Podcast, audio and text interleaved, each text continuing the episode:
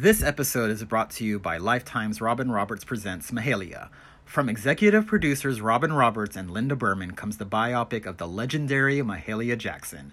Grammy Award winner Danielle Brooks stars as the trailblazer whose music moved, inspired, and changed people's hearts.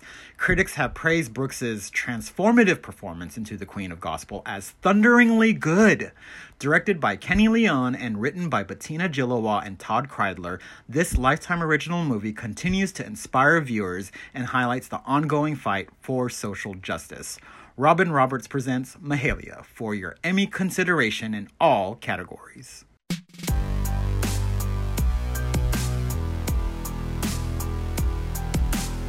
Hello, everyone. Welcome to another episode of Deadline's New Hollywood podcast. My name is Dino Ray Ramos and I'm Amanda Nduka.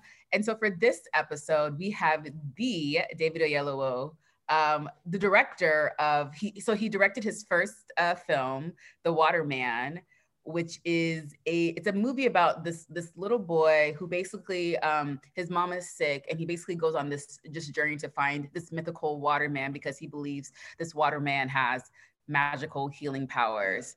Um, yeah so and we compared it like we you know he uh, david talks about how he sort of like um pulls from like classic adventure sci-fi like Spielbergian kind of right, stuff. The like Goonies, he talked about Goonies. the Goonies was a, was a big a big inspiration for him. Um, yeah, and you know, obviously we know David from Selma. I mean, he's done a whole bunch of things yeah. Then, but you know, and he's super talented. And oh, he also stars in the uh, the movie right, as well, right, uh, alongside Rosario Dawson. Uh, right, shout out to her. but uh, no, I, I I love like kind of the fantasy and adventure of it all, and um, I just think David is is pretty dope. I mean, yeah. he, he, he's really funny too. He called me out on a couple things during the episode. but that's okay because it's David Oyelowo, yeah. and yeah. it was all in good fun. Right, um, right. But yeah. Um, and the movie, the movie will be out. The movie's out now, and I and I believe um, um, it, I think it's going to be available. yeah, it's going to. I think it's going to be theatrical, and then right. it's going to be available on VOD after. Yeah, yeah, and I know Netflix has the international rights, so for for our international listeners, um, listeners, um, you can just shout out to our international. Shout out to our international listeners. Um, but yeah, you guys, David is great. I mean, we. I know. I, I always feel like, do I like when I say people are great? Do it? Do, does it sound genuine? Because I'm like, I honestly really do think. Yeah, you do. I think. Well, I think. Well, all of our guests are great yeah. because otherwise we wouldn't have wouldn't them on. on exactly. but David is oh. especially, yeah, and he's doing great things for for for for us and representation and for the Nigerians out here in this business. Shout out to all the Nigerians that are doing great things in entertainment. Yeah, we got we got a lot of Nigerians. yeah, we'll let you know who they are later, guys. Yeah, but. it's exciting, guys. Yeah, it's it's really exciting. Um, yeah. So without further ado, here is David.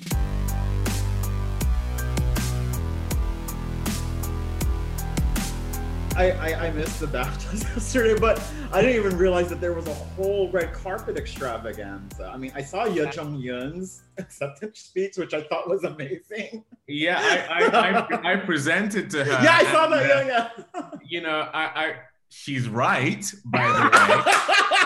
Uh, I am I am proudly snobbish, um, uh, but I'm just it was just nice to have it called out on on on screen. Um, but there, but there was something so endearing how she said it. She was, it was just like so like, oh, you're right. I know. Yeah, so matter of fact. Can you, you know, like, you know when you have like these aunties that can pretty much say like whatever. No. They, like she was like, basically an auntie. She was all yeah, snobbish, but thank you. yeah, but can you imagine gifting someone a BAFTA and then they turn around and basically cuss you out? I mean, like, I, I feel like that's what my aunties would do. yeah, they're like, oh well, you gave me this BAFTA, but it's kind of not shiny. You know, right? I don't know what y'all. This looks this like trash, but thanks. Okay. yeah. yeah. yeah. Yeah, that was that was really cool. Oh, that's good that you guys got to be out and and about and around people. I hope you know everybody was still safe and and feeling feeling comfortable because I, I have a feeling we're about to move into that that phase now of being back out and i'm i'm really anxious to see how that's going to go Um, the awkward phase of the yeah. pandemic. well, I, I can, I've, I've, I'm, I'm on my third project during the pandemic now, oh. and so I can, I can give you a heads up. It's, it's actually extraordinary how exhausting human interaction is. like, like I did a film recently in London where we had hundreds of extras mm. um, and we had to rehearse. And, you know, just that interaction with humanity after you've been in your house for a year, you, you know, people just needed to go home and have like a nap. Um, from, from just being around people. It's, yeah. it's quite exhausting, you know. Yeah, no, yeah. I, I, I feel that. Um, but anyways, David, thank you so much for being here. I, I, don't know if we forgot to thank you at the top of it, but welcome to Deadline's New Hollywood podcast. Thank you. Um, very excited to have you. Um, um, might have my own personal reasons, but obviously, like you've been and done some amazing things uh, uh, in your work, and we're here to talk about your your first directorial feature, The Water Man. But before we get to that, um, so we like to get like people's backstories. I feel like everybody yeah. has a really amazing journey that and a story to tell about how they ended up where they are in this business, in this crazy business. So for for you, what, when did you realize that you wanted to be a performer? Um, it came a bit later for me than it than it does for some people who who you know a lot of people it, it's when they were a kid uh, very young and they watched movies and you know because you know you and I Amanda share uh, you know having Nigerian parents uh, in terms of our, our heritage you know uh, becoming an actor is just like not one of the top, top million four. professions. um, that not, that they're that, doctor, lawyer, engineer. Doctor, lawyer, it's, engineer. It's the same for the Filipinos. It's the same thing. it's an immigrant thing. It's an immigrant yes, it is. And, and, and and what you just said there, Amanda, that was exactly the three. You know, uh, a lawyer, doctor, engineer. My my my parents had three sons, and I was the one who was um, gifted the uh, thought of becoming a, a lawyer, um, and I thought that's that's what I was gonna do. You know, but I should have known better because I, I was more interested in the fact that Blair Underwood was acting a lawyer in the in the show LA Law than being an actual lawyer. Um, and um, you know, with with you know, I did youth theater productions. Um, I actually got um, a really great role at a youth theater at the National Theatre in the UK. And I didn't, you know, I, I, we had lived in Nigeria. I was born in the UK, but we lived in Nigeria from the age of mm. six for me till the age of 13. And then we moved back to the UK. And I was, I was really quite a, a shy kid. Um, I actually fell in love with my pastor's daughter, who um, uh, could, didn't even know, know I existed.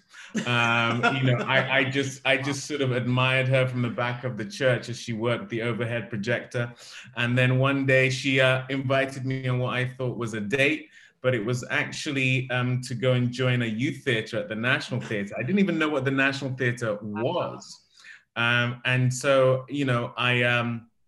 I kept going because I really liked her.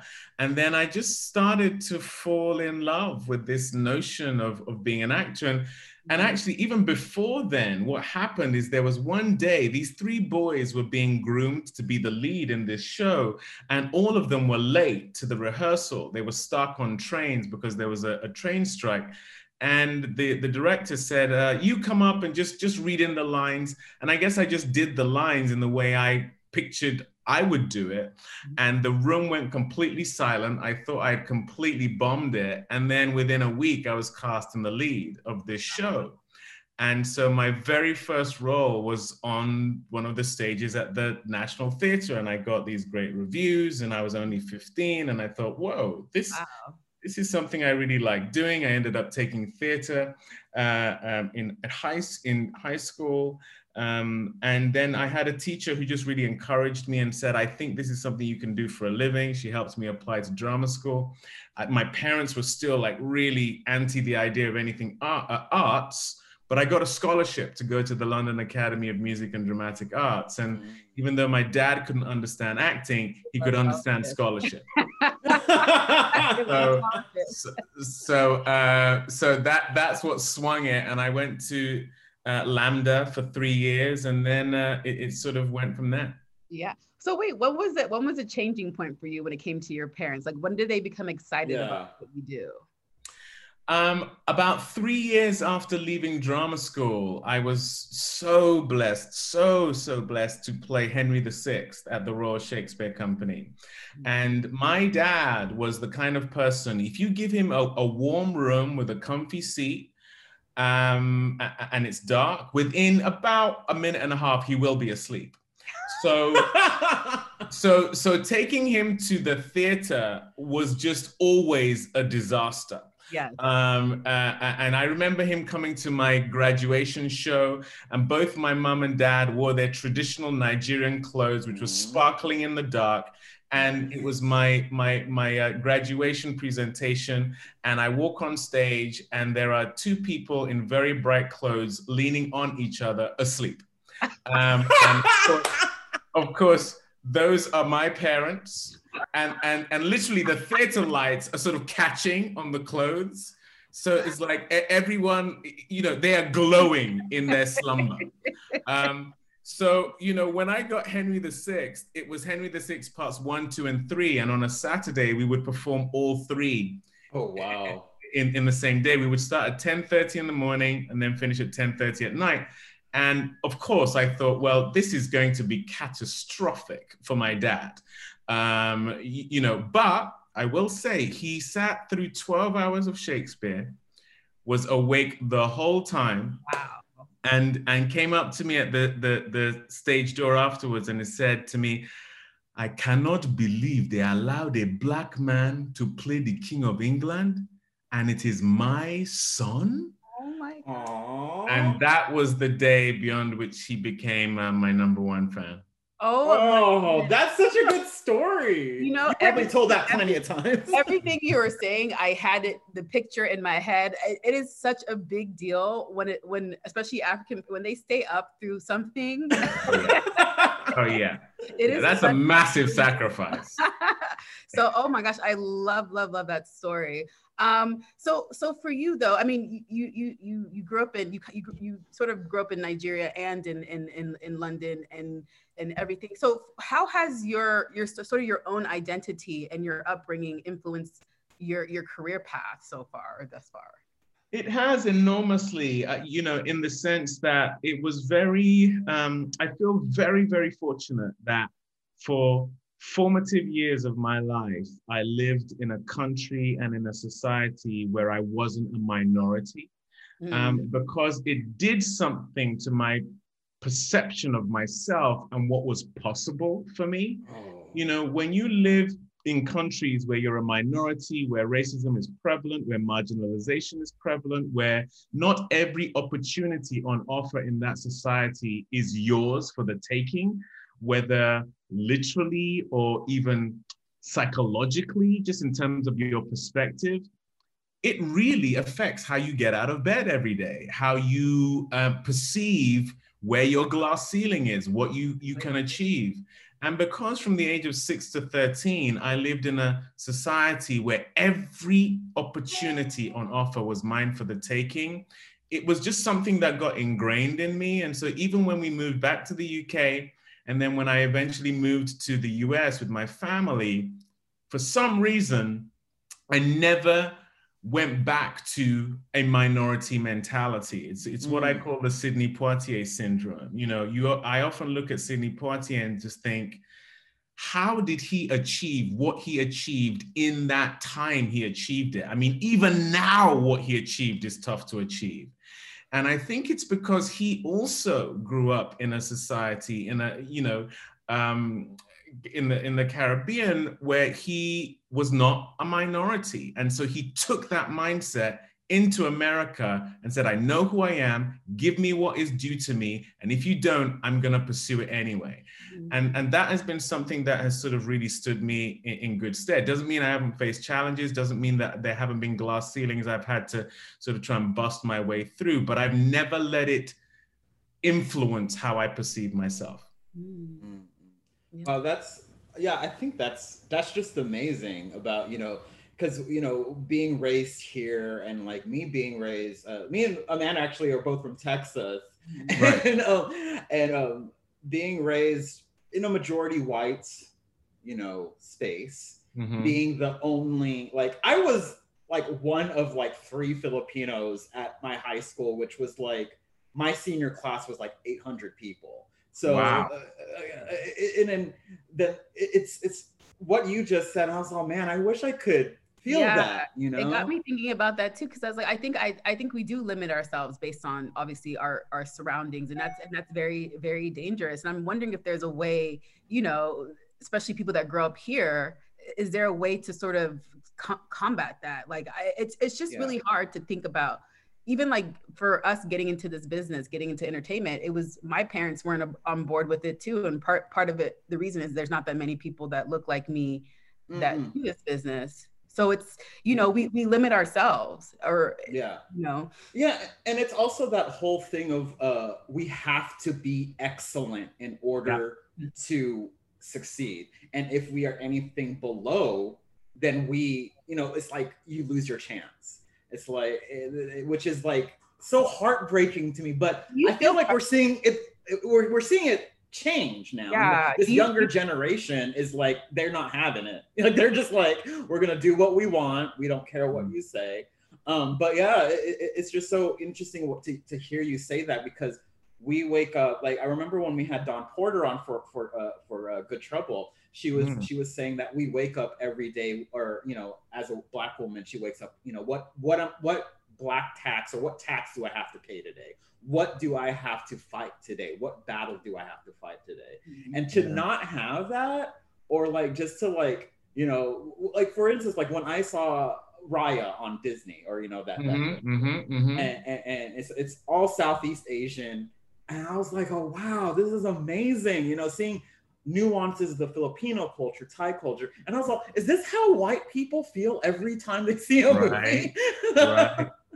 Well, well, that's exactly, you know, what you just said there before, Amanda, as well, in terms of how does one get that as someone growing up as a minority in, in a society? That's why I take so seriously this industry, because what you just said there is about Raya that is one of the ways we feel seen yeah. is when the culture around you shows that your perspective not only matters but is allowed to be central because if you're one of three of what you are deemed to be in a class of 800, you feel like you are on the margins. You feel like you are peripheral. You do not feel central to that world. And if everything around you, culture wise, politics, sport, whatever it is, if every facet of life is reaffirming that to you, it is almost impossible to fight through those perceptions that feel like realities because of what you're surrounded by. So that's why, for me, in the work I do, I'm always looking for ways where people who look like me, my own personal perspective, is central to any any narrative I'm putting out into the world because I'm I'm essentially speaking to my 12 year old self, mm-hmm. who, when he watched certain things, didn't feel central, but thankfully, the environment I was in made me feel central. Um, and so I understood that there is a conflict between how I feel and what I'm seeing. Um, and, and so, therefore, how do you put stuff out into the world that not only speaks to people who look like me, but speaks to people who don't about the fact that they are not necessarily the center of the universe? There are other perspectives mm. that are of value and that are informative and nourishing and enriching for them to uh, pay attention to as well. Mm-hmm. Yeah. Well, look, speaking to that, you know, moving here stateside and seeing how this industry is and the bias and the unconscious bias, the blatant and subtle racism and microaggressions that the film and TV industry has, you know, did were you aware? How did you manage your expectations uh, when it came to kind of, I guess, transitioning over from the UK to here? Yeah, it, it, it, was definitely challenging because, you know, um, racism, marginalization, you know, having to fight your way through. I mean, what you said earlier about, you know, you have to be excellent to succeed. A lot of the time, you have to be excellent just to survive. Right. You know, you're you're you're almost anomalous if you then go on to succeed. Um, and and and so you know that was something I definitely felt um, not just in the industry but in society in the UK. And then it's slightly different in, in America. The thing I like about America is that, you know, the racism in America will come at you head on. You know, like someone will just call you the N word to your face. It'll just be like, oh, I see where we're going with this. In the UK, you know, you'll you'll you'll have had crumpets and tea with someone. You'll you'll go home and then you'll put your hand on your back and you'll be like, why am I bleeding? And you'd be like, oh, that thing they said was that Yeah. you know what? You know, that's how Oh. racism works in the UK. It goes through this filter of politeness and class. Mhm. And the class element is the real killer because everyone buys into it. Oh, I'm working class, I'm middle class, I'm upper class. And then you wear it as a badge of honor. But what it's actually doing is it's compartmentalizing people within that society and telling them, do not deviate from that box. You know, class in America is different. It's a, it's about money. And, and at the end of the day, if you are making people money or if, if you are, are, are doing something or an, are an individual who can bring about wealth, you can find a way through. Um, and obviously, that's not ideal, but there's a path Right. is, is I guess what I'm, I'm saying. So I would describe the, the the the American film industry as can do, and the British film industry certainly historically as can don't. Um, and you know, I'd much rather be in in can do, and the can do comes from FOMO, you know, fear of missing out. Everyone will meet you, everyone will consider you, but at the end of the day, the biases that exist within Hollywood mean that there is still this thing that also exists within the British system, which is that people are essentially hiring their friends, people who look like them, because they love themselves and they want to perpetuate them, the fact that they are important. And all I'm asking for in the work I do is that, okay, allow people who look like me and other people from all sorts of walks of life to be in positions of power so that they also can employ their biases. And by osmosis, we have more of, of, of, of a, you know, a representation of, of, of humanity. And so that I think is something that, as you guys said, is getting better.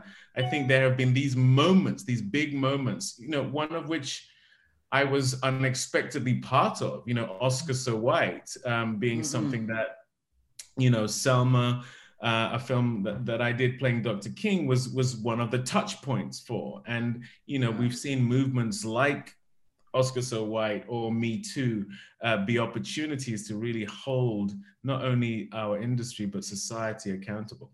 Yeah. Mm. Yeah. Hopefully. Yes. Good mean- answer. I mean, I, I'm, I'm just hoping that, you know, I, I feel like sometimes in this industry, when you take one step forward, it's always two or three steps back.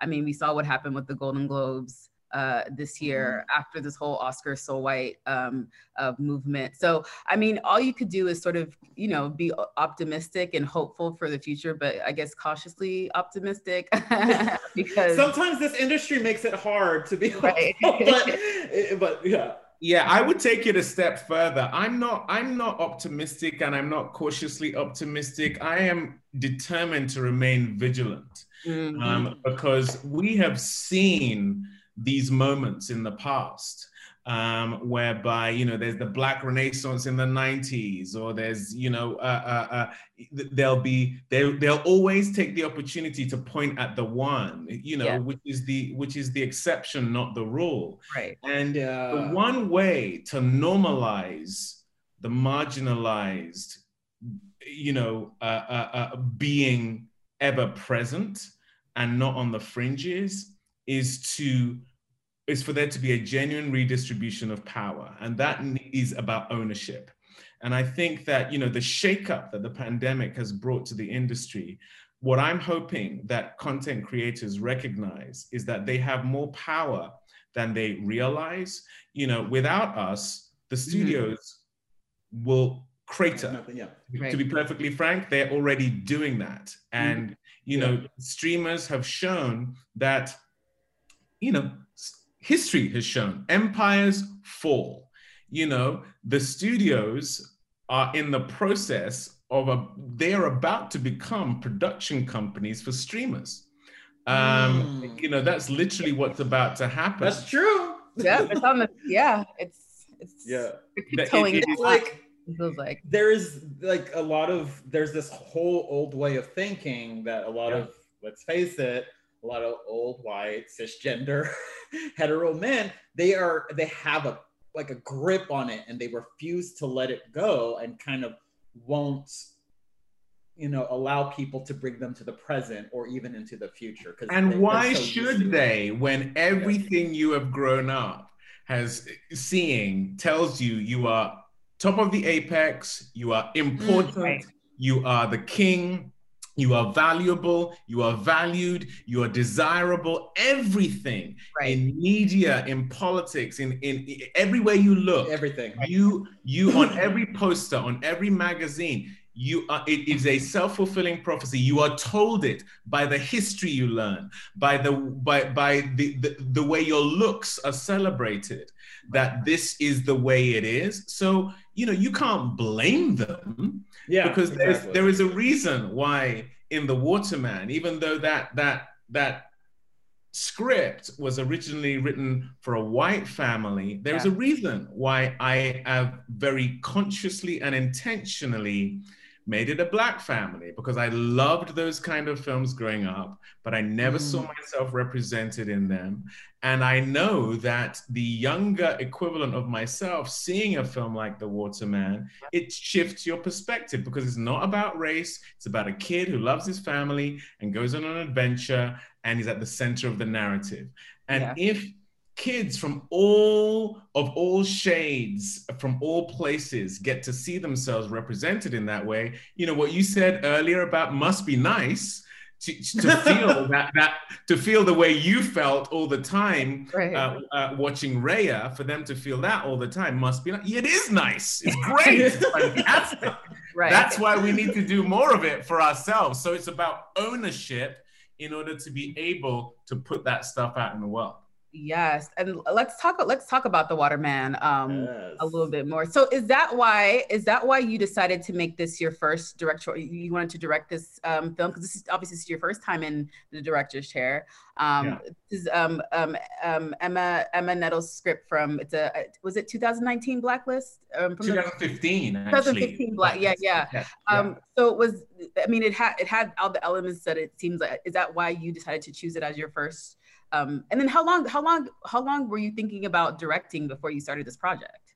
Yeah, it, it, directing the Water Man came to me very, very much in a circuitous uh, route. Um, I, I'm a father of four, four kids. Like I said, I loved those kind of films growing up. Goonies, Stand by Me. Yes, Goonies is my favorite. no, yeah, just love those from Gremlins and they were they were smaller films a lot of them made by amblin that you know had adventure had a, a, kid's perspective that was you know not patronizing the kids but had both adventure but a bit of meaning to it as well. I remember having great conversations with my parents after seeing those films.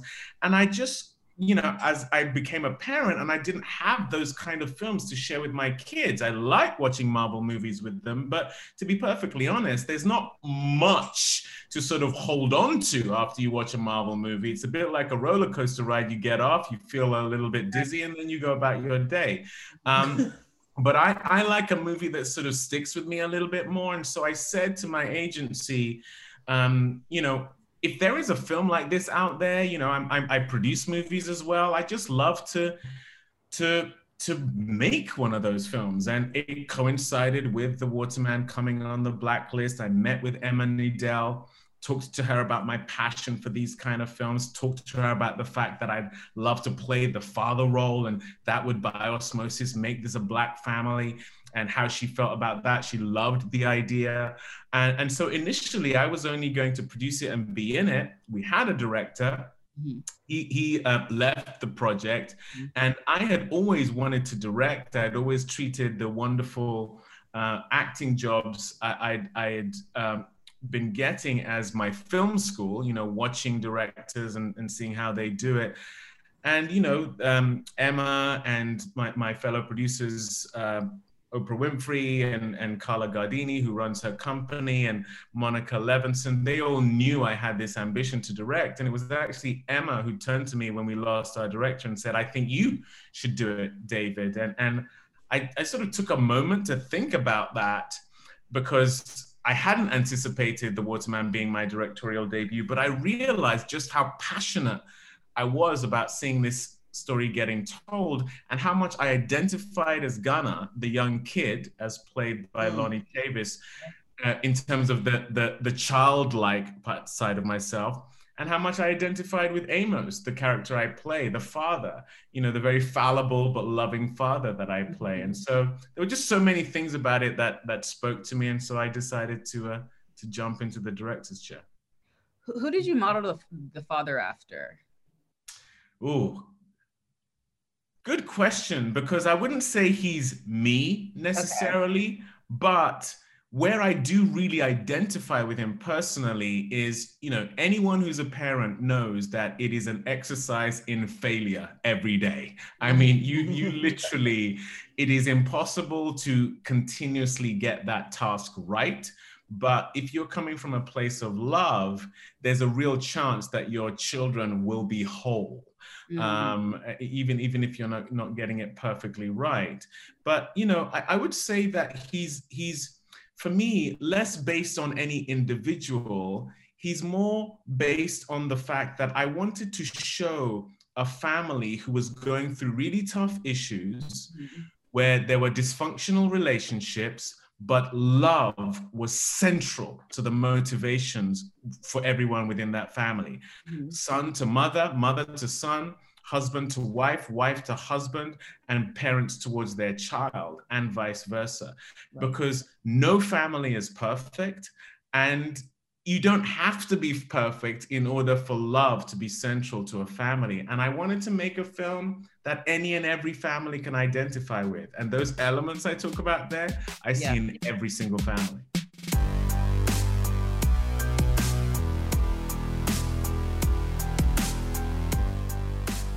This episode is brought to you by Lifetime's Robin Roberts Presents Mahalia. From executive producers Robin Roberts and Linda Berman comes the biopic of the legendary Mahalia Jackson. Grammy Award winner Danielle Brooks stars as the trailblazer whose music moved, inspired, and changed people's hearts.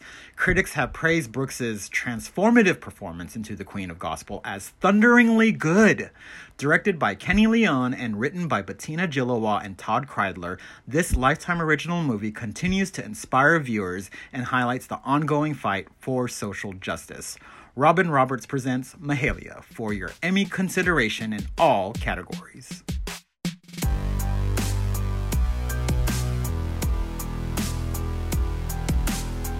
Yeah, I, I love how I, I, did feel that vibe of Goonies, Stand By Me. um, that Spielbergian era of like these films that I think a lot of us grew up with. And like like thinking about it now, I'm like, oh, okay, Goonies. There was Goonies, there was, you know, Stand By Me. And then and I was like, oh, there's never been any like literal color in them. Because like right. the the first time I saw Goonies, I saw Dat Data, Ke Huy Quan. Yeah, yeah. That was pretty much the first time I felt seen. Like I was right. all, wait a second, he, he he's kind of like me, you know? Yeah. And I was like, all these all these white kids are hanging out with this Asian, this like right. smart Asian kid.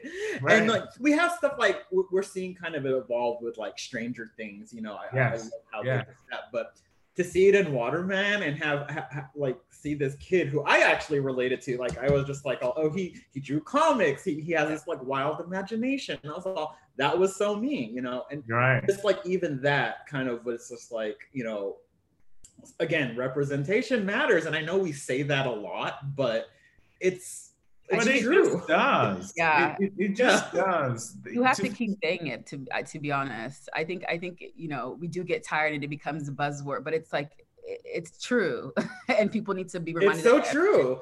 Yeah, you need to keep saying it, and we need to keep seeing it as well. Mm-hmm. You know, and, and for me, it's not just about black and brown kids seeing themselves in a character like Gunner what's as important is white kids seeing themselves in a kid like Yes. that. Yes. Because I think that's where empathy can come into a society when you can see yourself in people who don't necessarily look like you, who aren't from the same place as you're from. That's the thing that breaks down prejudice because prejudice is rooted in fear, fear of the unknown. Oh, you don't look like me. You're not from where I'm from. Hmm, we must be so different that we're maybe we're enemies. Maybe we're at odds. And then worse still, if you have parents or a society that then validates that way of thinking, it just exacerbates it. But you know, so often films are the way that we feel seen and we see other cultures, other people. You know, I've been identifying with white people my entire life just because Exactly. that's what I see all the time. And then when we tell our stories, a lot of the time, one of the challenges you face is feeling like you need to give all of this backstory and then explain why there's a black family in Oregon. And like, no, no, I'm not explaining any of that. They're just in this place and they're doing human being things in a human being way in a fantastical journey. Come along for the ride. And, and yeah. Yeah. you know, I'm, I'm just so tired of, of, of explaining or apologizing for my existence. Yeah. I'm just not going to do it. yeah. Here, I think that's that's the th- yeah that's the thing is like we've been raised in this culture where the white protagonist has been the default, right? It's like Right. we know that story. We know like again going back to Stand by Me. I so related to Vern, the chubby kid who Yes, who, yes, who is like yes. it's like oh and it's now it's like oh well now it's kind of y'all's turn to relate to us. That- Yeah. that Right. kind of. I agree. Yeah, I, yeah. you you know, I was watching. I, I was watching um, uh, Daniel Kaluuya on SNL. I think a couple weeks back, and Yeah. they did this sketch. Him and um, um, Edo. Is that her name? Edo. I can't remember the the black. She's Nigerian. She's on SNL. Okay. Eggy, egg, uh, yeah, yeah, yeah. Her yeah, name yeah, is we know, yeah, yeah. but like they did a sketch about like Nigerian parents and like how they like their it was like it was like a it was a Nigerian Wow. family and a white family and they were talking about their kids going into the arts Right. and like watching wow. um, Daniel and I, her name is I think it's Edo but watching them I was dying because I understood exactly what they were what they were talking about but in my back of my head I was like are white people gonna get this like I don't know why I was just so cons- but it's like I never have to I, like you said, I identify. We've all identified with white people our whole lives. Like I, we get their jokes too, you know. Like so, yeah. So now it's time for them to get Yeah. ours, right? It's It like, so it's like that's why yeah, it was so refreshing seeing like these two people like making these jokes on such a mainstream show. Like I was, it literally lit me. I was so happy. I like I said, I was dying of laughter. It just feels really good to see stuff like that, you know. And hopefully we get to see we see more of that. Well, that's what I loved about Minari as well. You mentioned that or, or, Mm. already, and, and that again, Ugh. it didn't apologize for you know the language, the culture, the American dream, the specificity of it, the cultural specificity of it. You know, and for me personally, it is very, very um, clear to me that the the universal is found in the specific. The more specific you Mm. make it, actually the more people identify with it because you find yourself going, oh my gosh, my family's weird too. Yeah. Your family's weird. Oh my God. You know what I mean? It, the, the quirkier, the weirder. I mean, life is so much stranger than fiction. And I think just to unapologetically tell your truth in your storytelling is the key. Yes, Yeah. I, I agree. and I think, yeah, and it's like with with uh, Yuh-jung, uh, Youn, who plays the grandmother in Minari. So many people were like, "Oh, that's my grandmother." No matter Asian, Black, Latino, white, they're just like, "Oh, that's." And she didn't even speak English in the Right. in the movie, yeah. And that speaks so much. And like, I am ready for her to get her Oscar on April 25th because, I, like, I I bawled in that movie. But um, yeah. but David, I want to ask you, like this, the, uh, the Water Man has a lot to do with kind of folklore and urban legends. Um, are you a believer, or is there like a folklore or urban legend from your childhood that you kind of tapped into when you were directing this?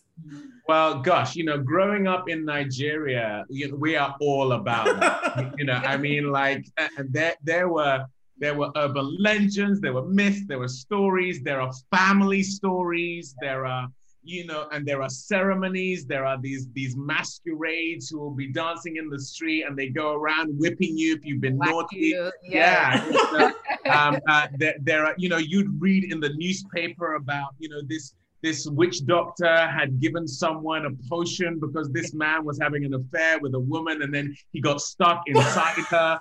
And this is like literally in like the New York Times. Yeah. Uh, you know, our equivalent. You know, so I grew up in a culture whereby all of that was just really present. Yeah. And as a kid, you you combine that with a kid's imagination, you are believing everything. Yeah. You, you know, and so it, it really makes for a, a, a colorful, rich tapestry to live your life within. And so, you know, when you're in the dark, there is no way someone is, is telling you there isn't a dinosaur coming coming for you because you just Of course. you have all this imagery in your head of like, I, I, I saw it, but I saw it, but you know. And so for me, the Water Man was very much about that close relationship between reality and fantasy as it pertains to a child's existence. Mm. And when you then combine some of the tougher things in life, when you are your imagination is all over the place, it explodes. Um, you know, and that's why we do a lot of juxtaposing the reality as parents and grown-ups see it, and the reality as a kid sees it. So, you know, uh, um, without giving too many spoilers, there are things that that Gunner sees in the forest and then get explained as something completely different than what he saw, but they were real for him and they're Right. completely real for someone else. And that is very much the child, you know, that's that's one of the gifts of being a child. And it's one of the things we lose as we get older is is you know there is something to be said for having a wide-eyed imaginative perspective when you're dealing with trauma when you're dealing with pain we lose so much of that as we get older. And that's why you know there's that there's that example you know babies when they fall over they don't break bones because they just go with it.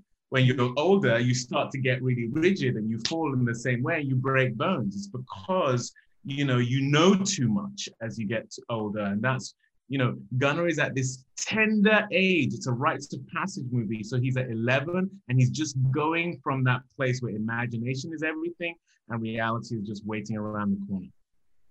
Mm, yeah, yeah. I, that's what I appreciated about the movie because again, no spoilers, but you know, the, the mo there's you know kind of a moment where I'm just like, oh, I know that in this situation, as an adult, I would be all, this is kind of silly. right But then you're right just like- right But then you're just like, oh, why, why not just embrace it? You know, it's like I think, especially in the film industry, when it comes to storytelling or film and TV, when people are like, oh, that's silly or that will never happen. And I'm like, Right. oh, you'll say that about kind of this indie movie, but you won't say anything about this Marvel movie, which is all about, you know, make believe it. Yeah. I, yeah, I, I- I love how you said that. It's kind of like lighten up in this interesting way. It's like it's like don't don't be so like you know judgy and be all.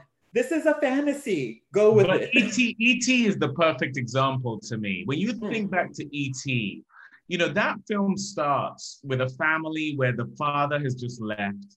The mother is looking down the barrel of being a single parent. And these kids are like, where's dad? Who's this lady he's gone off to be with? Like real, like really intense family issues. And then that same night, they find an alien in the shed Right. what the heck? Do you know what I mean? But but there is something about it. It's allegorical of of the fact that you can be dealing with the realest of the real one moment, and then you look up and it's like, whoa, what's happening over there? And that's the joy of being a kid, Yeah. you know, and that's Mm, also yeah. the joy of storytelling that you can use something like the Water Man and like adventure and like fantasy to really bring closer the reality of situations we face every day Yeah, yeah. So this movie comes out um, May 7th, yeah correct? Yes. Yeah, okay. So um, what is next for you, David? What can you what can you tell us? Are you doing more directing projects? I know you you're, you've said you're filming um, something right now. Yeah. Yeah, it's been it's been beautifully busy. Um, yeah, as you say, The Water Man comes out May May seventh. It's in theaters, which is mm. wonderful because you know we made the film before the pandemic. We had to do the post during the pandemic, um, which is really, really tough. But you know, we're prayerful that people will see it in the environment it was designed to be seen before it then goes on to uh, VOD eventually. So that that I couldn't be more excited about if I tried. But yeah, you know, I have um, uh, Peter Rabbit 2 coming out. Um, mm-hmm soon after that in June. I loved doing that film. I loved um, the first one. And actually working with Will Gluck was amazing because I worked with him just before I went on to direct The, the Water Man. And, and that was really instructive uh, for me.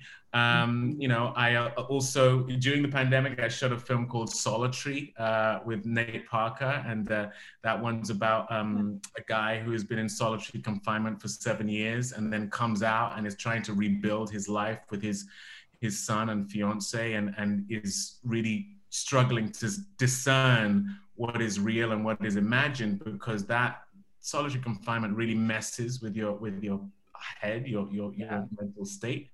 Um, and that's a film I'm, I'm, really, really proud of. I also pr- uh, produced it along with Nate and uh, Aaron Gilbert and, and the guys at Bronze Studios. Um, and then I did uh, this uh, murder mystery film. It's untitled at the moment for uh, Fox Searchlight. Oh, it's Searchlight now, not even Fox Searchlight. Yes. Um, and I play a flamboyant playwright in the 50s in that one. I loved doing oh, that. I'm excited. Yeah. I'm excited yeah. to see that one. Yeah, yeah. Oh, yeah, and great cast: Saoirse Ronan, Sam yeah. Rockwell. Oh.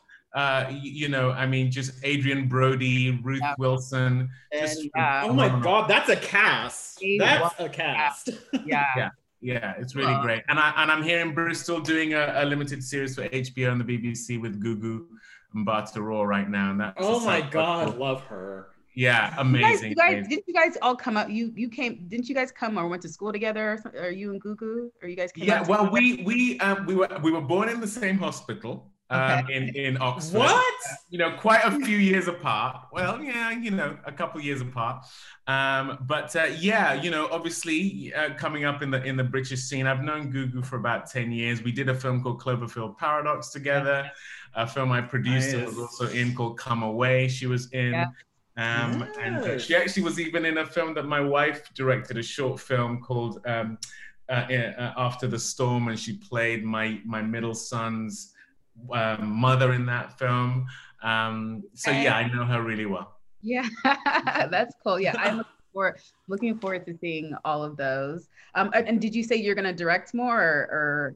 I want to. I really, really want to. But you know, I have this wonderful day job of being an actor, which I really love doing. And when you direct, you know, it better be something you love because you're going to watch that film hundreds of times. And I mean, literally.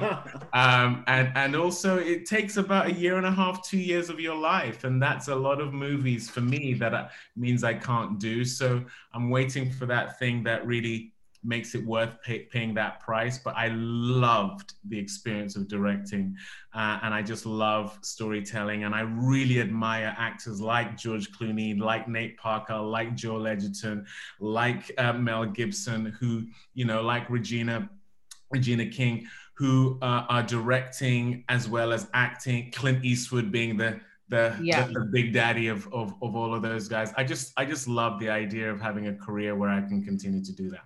Yeah. You mentioned George Clooney. I was, I was gonna say I love that uh, the Midnight Sky movie. Oh my gosh. Mm. So, yeah, it was so good.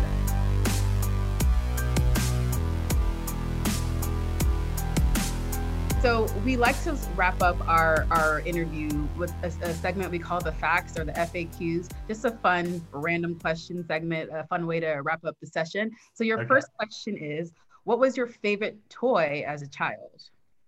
Oh, I had I had an Action Man, um, a GI Joe. Uh, uh, thing. Mm. That, that was my that was my favorite. And uh, you know, I could never get my hair to be bristly like him. See how they do us? There was never a black one. There was never a black do one. So I was constantly going, why doesn't my hair do that do that thing? I had the same thing with the Fonz in Happy Days. I was like, why doesn't the Fonz do my hair, you know, the way it does for Henry Winkler? Yeah, they do us. We've got to change this. you Exactly. Representation matters. We're gonna keep saying Yes. it. um. Okay. So, what was the last movie you saw in a movie theater? Oh gosh, the last movie I saw in a In a theater with an audience, mind you. I honestly don't even remember mine. how depressing is this that I don't even Okay. know. It, it can't be. It can't be. What's that? Why am I blanking on the name? The the uh, Bradley Cooper Lady Gaga film. Oh, Stars. Born. Oh, a star, a star is born. Can't be a Star Is Born. no, that It was can be. It That was can't- like two that's- Oscars. no, that's no. That I two remember. I remember. It was Sonic the Hedgehog. uh, Oh, It was That's Sonic the a yeah, good Hedgehog. that makes, yeah, that makes I- sense. It I out. love- without- yeah, yeah, that was like right when. Just before Yeah, our lives, before. Yeah, yeah, like yeah, yeah, yeah. yeah, I just it watched was- that Wait, do you, wait, you, Amanda, you don't remember yours? I have no idea. Mm-hmm. I don't. I might not. Because when did lock? When did the lockdown happen? In April, right? Okay, I had to have March. It was because I remember it was March. March March 13th last here in LA. Yeah, I don't remember. Mine was was- mine was a pro like mine was Mulan, which was it was the oh premiere, yeah, I remember which was you went to the premiere. Yeah. Right, right. Yeah. and I re- I remember the after party. People were like like people were already getting a little bit like oh really? scary and like yeah like Right. they were they were serving us we couldn't serve ourselves and i remember one, one of my friends took a cookie off a tray and they were like oh now we're gonna have to throw that whole tray out because you, you Wow. that's gonna be us soon You're telling me that. okay. okay. What is the funnest way you have ever broken the law? Funniest. Funniest. way. The Funniest, funnest sorry. way- Oh, the funniest way. Yeah, the funniest. yeah yeah yeah Oh gosh. I'm such a good boy. Oh my goodness. the funniest way I've ever. You know what? It's it's literally. it- it- can I say? Am I gonna get arrested if I admit this? I'm like, no you're this is a safe space funniest way i mean Yeah, we'll share funniest ours way. too. funniest way. I probably ran a, a light, a red light or two when I, you know. oh got my god david we're gonna When I got my new. Tesla, but it was a Tesla, you guys. It was a Tesla. You cannot get a new Tesla and be And thinking about the lights, you know. And it was just the first time I drove it. Honestly, officer, you can't come to me now. It was a new Tesla. it was. A, yeah it's no that's you're you're you're, you're fine. wait amanda do you have Uh, one I don't know. I'm trying to think of ways that I, I have broken the law and trying to see which one would be the funniest. You're like, you have a this, guys. So you made me like confess a thing, and now you're gonna say, you know what? Oh, I, I never. broken No, I- I think- I'm no, I think- Oh, okay, no, I I should- will admit that I have broken the law a couple of times. I know that for sure. I'm just trying to think of the funny, the funniest one, but I can't think of one. Well, there has been there has been multiple times when I have gone to the grocery store or a Target and realized I opened the bag and I'm all, wait, did I pay for this? Look at the receipt and I didn't. Is does that count? That's kind of like I mean, shoplifting a shoplifting Yeah, but That's unintentional, though. You didn't. You didn't intentionally take an item. Maybe they forgot. I can tell it's burning on your conscience, and that's how you know you should have taken it back. You did wrong. I think you should go back to that store like now. Get on a mask and go and pay. Go to Like, go gonna return that item. I, I feel I accidentally uh, uh, put this uh, face mask. on. It was like it was kind of one of those gel face masks. So, I- like. I have so much David- Christian guilt about the red light right now. I've, you I've guys definitely it's intentionally terrible. run red lights before, especially at night. No, me too. lights ta- take forever, and I'm when like- there's no one there. Yeah, when there's no one there, I'll I'll run. I've run lights. Yeah, before. I should make also that it's like- clarification. I should There's make no that clar- one It was there's no one there. Ventura is very quiet at night Yeah. sometimes, and you know, come on, No, guys. don't- don't you know, do you do do you do the thing when you're like when you're driving and you see it turning yellow, but you kind of just avoid seeing it turn red, and you're just like, oh, I'm fine. like That's only you. Yeah. That's only is you. you. You should feel terrible. He's like closes his eyes. I can do it. I'm just, I'm just like, oh, oh, it's, it's like, oh, it's yellow, it's yellow, yellow. But yeah, that's me. Well, you- this is your own internal monologue we're Yeah. hearing right now. It's really interesting. my Yeah, I, I, I, I'm total try. I steal face masks from Target and I run red lights. Dino, go go You ask, guys, go ask for your uh, It- do your hail marys in a in in the I wanna, I wanna, I wanna pray. I mean, I'm like hello Filipino Christian or Catholic guilt. Like it's like mourning the religion rather than celebrating. it's like the, I feel guilty. like hardcore like Oh, Filipino. man. Like I remember there were days when my mom would be all, "Y'all get down here. We're gonna pray the rosary for an hour," and I'll be all, "Oh God, I have homework," and she's like, "I don't care." just like I don't care. You're here. Okay. So our, our next question. Okay. Here, uh, you uh, another hypothetical. You are stranded on a desert island, a deserted island, and you have everything you need to survive. You have a nice house, entertainment, medical care, clothes, running water, water, reliable electricity, everything. The only thing is, you have to choose one chain restaurant to provide your food for the rest of your life. What would it be? Spago. oh really? Oh, what? That's fancy. of Of course. course it's fancy. I'm snobbish. Didn't you watch the BAFTAs last night? What did you think I was gonna say? In and out? Yeah, well, there you go. That's what I would say. No, no, no, You're gonna no. say in and out. No, I wouldn't say You, it. and you guys need to listen to Ya Jung Yun. This is like the thing. right? I am snobbish. Okay, no, it's I- Spago on tap. Thank Okay, you. that's good. That's good. on tap. I like that. That's that's good. I, li- I actually like that. You you you you you you were honest, and I appreciate it. I would actually choose Cheesecake Actually- Factory. If, if we're choosing That's not empty restaurants, I would choose Ocean Prime, even though like It's it's kind of yeah yeah I, I, yeah, yeah. kind of like in the mid. But Ocean Prime has really good lobster and steak.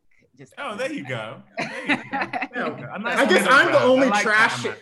Yeah. I, I I'm the trash here. I'm all I want Cheesecake I would Factory. take a that bread. I could live off of that that that brown bread though. Yeah. Same here. Same here. Okay. And Um, plus the Cheesecake Factory menu is like a yearbook. It's It like is.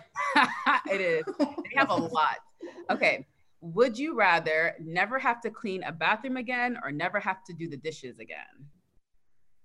Ooh. Never have to. Never have to do the dishes again. I think the dishes, you know, Yeah. like like when you have a dried up egg whisk Yeah. to deal with, or, or you know, someone's you know done oatmeal and just left it there.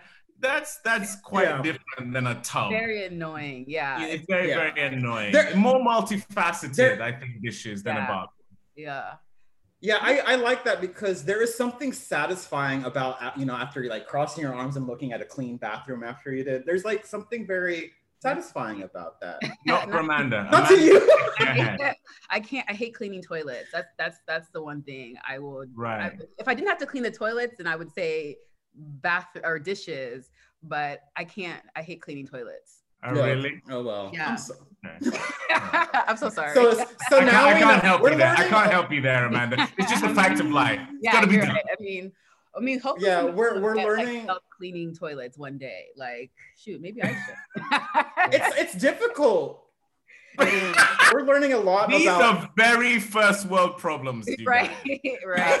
Let, It us just clarify this. It's, It you is saying it's first world. difficult. I felt we were going down a road Yeah. where we would be like, these people need to go and live some life. Right. They need Go, to go, back, to live in the village. they'll, they show, need to go back to Also- village somewhere. They'll show you how to clean a Also, we. bathroom. what bathroom looks like. Ooh. Oh God. You're right. Let me Oh, take God, that we're back. learning a lot. We're like Back we're in- learning yeah. a lot about each other here, and I don't know if it's good or bad, very but revelatory. okay. Uh, so, David, our last question uh, is: Is there an underrepresented voice in the industry, whether it's an actor, writer, or producer, creator, that is not mainstream or doesn't have enough shine on them uh, that you think people need to know about, and you want to give a shout out to? Multiple answers are accepted. you know, Ooh. feel free. Yeah. Wow. I th- there's a Amel Amin is an actor who I just think is so powerful, so talented, multi-talented. That that guy, to me, he should be up there with the John Boyegas and the Daniel. Kaluuyas. Um, you know, he he is someone I just think is a, a fantastic talent. Um, I'm cheating here because um, he is well known and he, I wouldn't say he's mainstream, but I just think Jeffrey Wright is one of the best living. No, you're right. You know, and and, and I, I just for me, I, I, I, I don't I don't I don't know. I, I just he he's look. I'm sure he feels he's doing fine. I just can't get enough of Jeffrey Wright. No, you I agree. He- Yeah. he is he is a Yeah. stupendous talent. And I love him on Twitter too. Yeah, it's, it, Oh wow! I'm not on Twitter. I didn't have know he yeah, had, I he has just a whole he- Twitter he- thing. Yeah, he has he has a opinion and he is not afraid to to say it, and I love it. Yeah. I, Wow. I totally agree. It's like it's like he hasn't. He's been around. Like he's been doing amazing things from his the beginning of his career. Like when I saw him in Angels in America, uh, the- you know uh, that that performance. Oh, I mean, Like- Basquiat, and, yeah. and, Yeah. like he doesn't know how to give a bad performance. It is ridiculous how Shout talented he is. yeah. And Yeah. just like his versatility is like seeing him in Hunger Games and him just like turning around and doing something like, you know, Westworld. It's just like, what is this man? Where where did he come from? And why aren't we not loving him more? That kind of Yeah. Yeah. Yeah, yeah, No, I, I, I think he's he's brilliant. But Aml, I think, is a, a special talent. I think we'll see more of Aml soon. I know he's directing something, so I think we're gonna Yeah, see. yeah, yeah. He's, Yeah. he's directed a film called Boxing Day, so uh, yeah. yeah. looking forward to that. David, Well, thank David, you. thank you. Yo, oh, sorry, Amanda, I was interrupting. No, it's okay. I, no, I'm just- I was just saying thank you for being here. Um, this was an amazing Yeah. conversation. Um, yes, I, I'm yes. very happy to have you on, and congrats to your first to you. completing your first film. And I hope that we get to see some more from you in the future. Thank you, thank you, thank you. Well, I, this has been so much more fun than I should be able to have at like 10, 10.30 at night in the UK. Um, oh my god! Yeah, and thank you for th- thank you for staying up late for us for, Yeah. for, for our little podcast. No, no, no. This was this was so much fun, and uh, yeah, you know, we, we we covered everything. So we solved the world. I can now sleep well. We saw Yes, all of it. and we we we admitted to breaking the law. Well, I did more than anyone else in this. You you are a full on criminal after this. You're, you're stealing masks. yeah. You're you're I mean like food, running red Uh, lights. Running red running lights. red lights, and you didn't say enough Hail Marys. Your, Yes, I mean, and you didn't family pray with are your mom. listening to this. And you are a mess. My mom's gonna my mom is gonna call me after this episode airs, and I'm like, oh, you need to come home now. Get get out of LA. Yeah. You Yeah. you're Get coming home living with us. Everyone else would get cleansed. You need to be exorcised. I think, after this. Yes. Target, Target, I am sorry. I will I'm gonna, I'm gonna go back to Target. David Oyelowo told me to return this mask that I took. Oh my gosh. Anyway, thank you again so much. This is this has been uh, so fun. Like I'm actually Yeah, it's fun. So. Thank you so much, David. David. Thank you, you guys. We'll speak soon.